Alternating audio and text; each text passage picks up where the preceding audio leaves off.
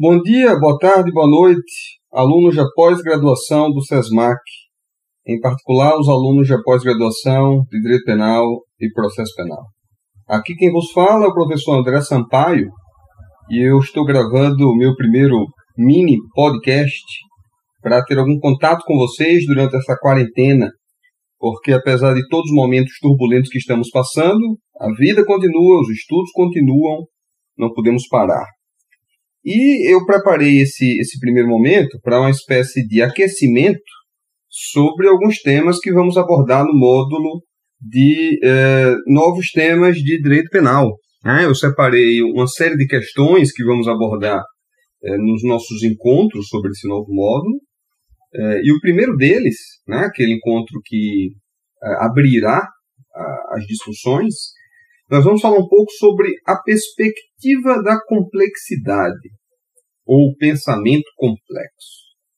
O que é que isso quer dizer?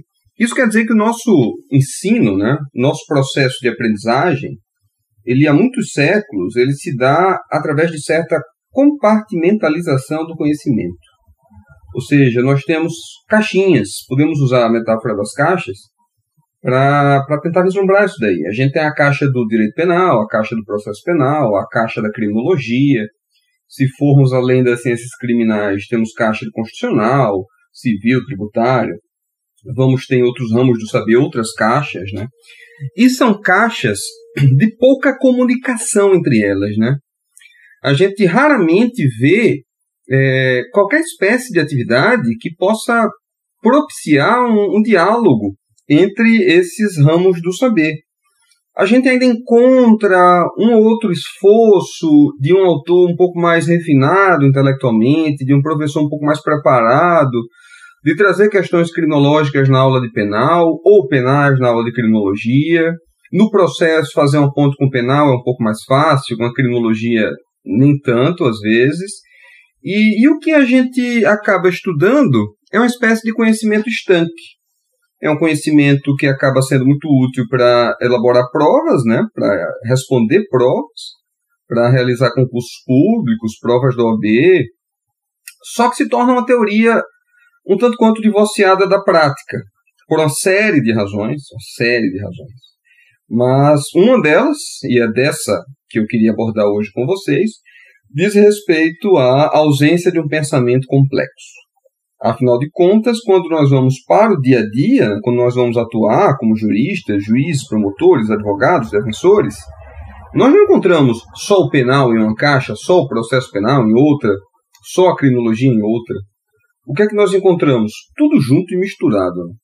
A gente encontra um verdadeiro caldeirão, onde não só penal, processo penal e criminologia estão misturados, mas temos questões aí de ordem da política criminal, questões de ordem da sociologia criminal, questões de ordem filosófica, que estão todas elas misturadas aí nesse caldeirão que a gente encontra quando vai atuar. Então, o intuito dessa, desse primeiro aquecimento é tentar mostrar que se nós queremos superar um pouco da modernidade, né, nosso processo de aprendizado, ele é bastante fruto da modernidade, da modernidade que entendia que era necessário separar os âmbitos do saber para melhor haver um aprofundamento em cada um deles, né? Tanto é que a partir daí surgiram as expertises, né? então eu me especializo, e aí me especializo em penal, mas em penal eu me especializo em teoria do crime, mas na teoria do crime eu estudo a ilicitude, e na ilicitude eu estudo o estrito cumprimento do dever legal. E eu ainda posso ir além. E eu posso ser especialista no estrito cumprimento do dever legal em situações XYZ. A gente percebe muito isso na medicina, né? Quando a gente procura um médico, a gente vai atrás de um expert. Dificilmente a gente vai atrás de um clínico geral. A gente vai atrás do médico que é especialista, é, a sua especialidade é ortopedia, mas não basta isso, tem que ser a mão esquerda. E aí eu vou buscar esse médico especialista ou no nervo da mão esquerda. Não que isso esteja de todo errado, muito pelo contrário, esse modo de percepção fez com que o nosso aprendizado, o nosso processo de conhecimento avançasse bastante.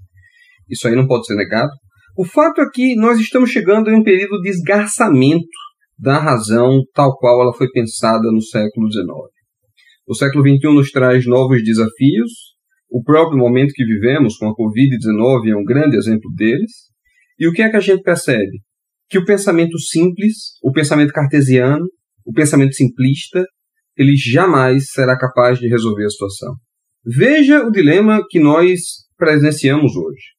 Fazemos um, uma quarentena intensa e corremos o risco de quebrar a economia e depois termos que passar por uma crise econômica, ou aliviamos a quarentena é, para salvar um pouco a economia, mas aí depois eu vou precisar. É, aliás, eu, eu vou acabar tendo inevitavelmente um caos do sistema de saúde. Vale a pena? Não vale a pena? É, por que, é que eu estou trazendo isso como exemplo? Porque a gente tem um exemplo de um caso complexo que envolve um certo debruçar, não só das ciências médicas, dos epidemiologistas, dos infectologistas, mas dos economistas.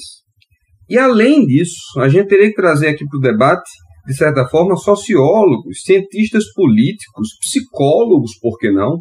Gerontólogos, ou uma diversa, uma, uma série, uma vasta gama de outras especialidades para que, juntos, em um conhecimento é, interdisciplinar, ou ao menos transdisciplinar, eventualmente, fosse capaz de trazer respostas minimamente satisfatórias para a solução desses novos problemas que surgem.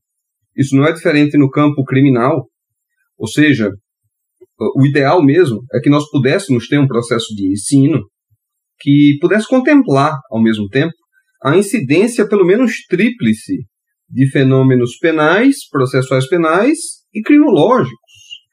Por exemplo, veja, é, é muito comum que na aula de direito penal a gente tenha, a, a gente estude certa categorização, inclusive de tipos penais, é, a partir, por exemplo, dos tipos anormais. O que é que seriam tipos penais anormais para a teoria clássica do crime? são aqueles crimes que eles teriam uma espécie de dolo específico. Né? Eu, eu pratico esse crime com certa intenção. Então, um grande exemplo que me ocorre agora é o sequestro com fins libidinosos.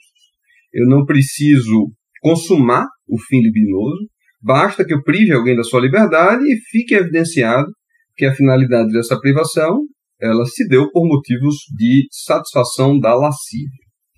Mas olhem o que eu acabei de dizer. Basta que fique provado que este, esta privação da liberdade se deu por motivos de satisfação da lascívia.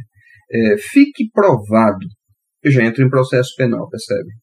Então eu saio da discussão penal e começo a discutir uma questão de prova. Como é que eu provo? Afinal de contas, qual professor de penal nunca entrou em sala de aula, escutou um aluno na aula de dolo eventual e culpa consciente e dizer, professor, como é que eu consigo evidenciar isso na realidade.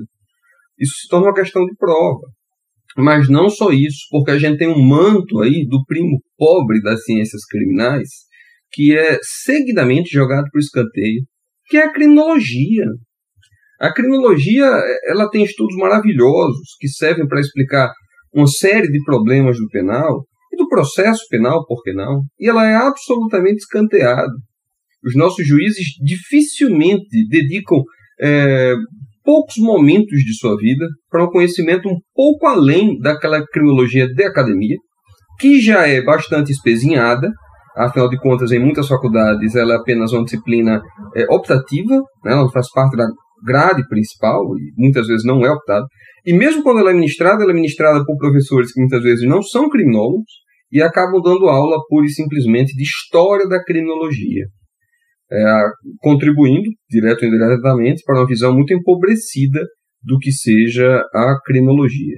E tão relevante, afinal de contas, estamos falando de algo que estuda o crime, o criminoso, as determinações de um crime, os processos de criminalização e os efeitos desse processo de criminalização. Então, se eu estou falando de um juiz que vai condenar alguém por sequestro com fins libidinosos, ele tem que ter uma noção de determinações que levaram a isso, ele tem que ter uma noção do processo de criminalização que levou a esse enquadramento da conduta. Ele tem que ter uma noção das consequências desse processo de criminalização para a vítima e para o acusado, para o réu naquele momento. Então, é somente com a possibilidade de compreensão de um pensamento complexo, que abordaremos melhor em sala de aula, que a gente consegue perceber como esses fenômenos do dia a dia, esses fenômenos do século XXI, esses fenômenos da contemporaneidade poderão ser melhor tratados. E poderemos, quem sabe, superar o paradigma que nos envolveu por tantos séculos.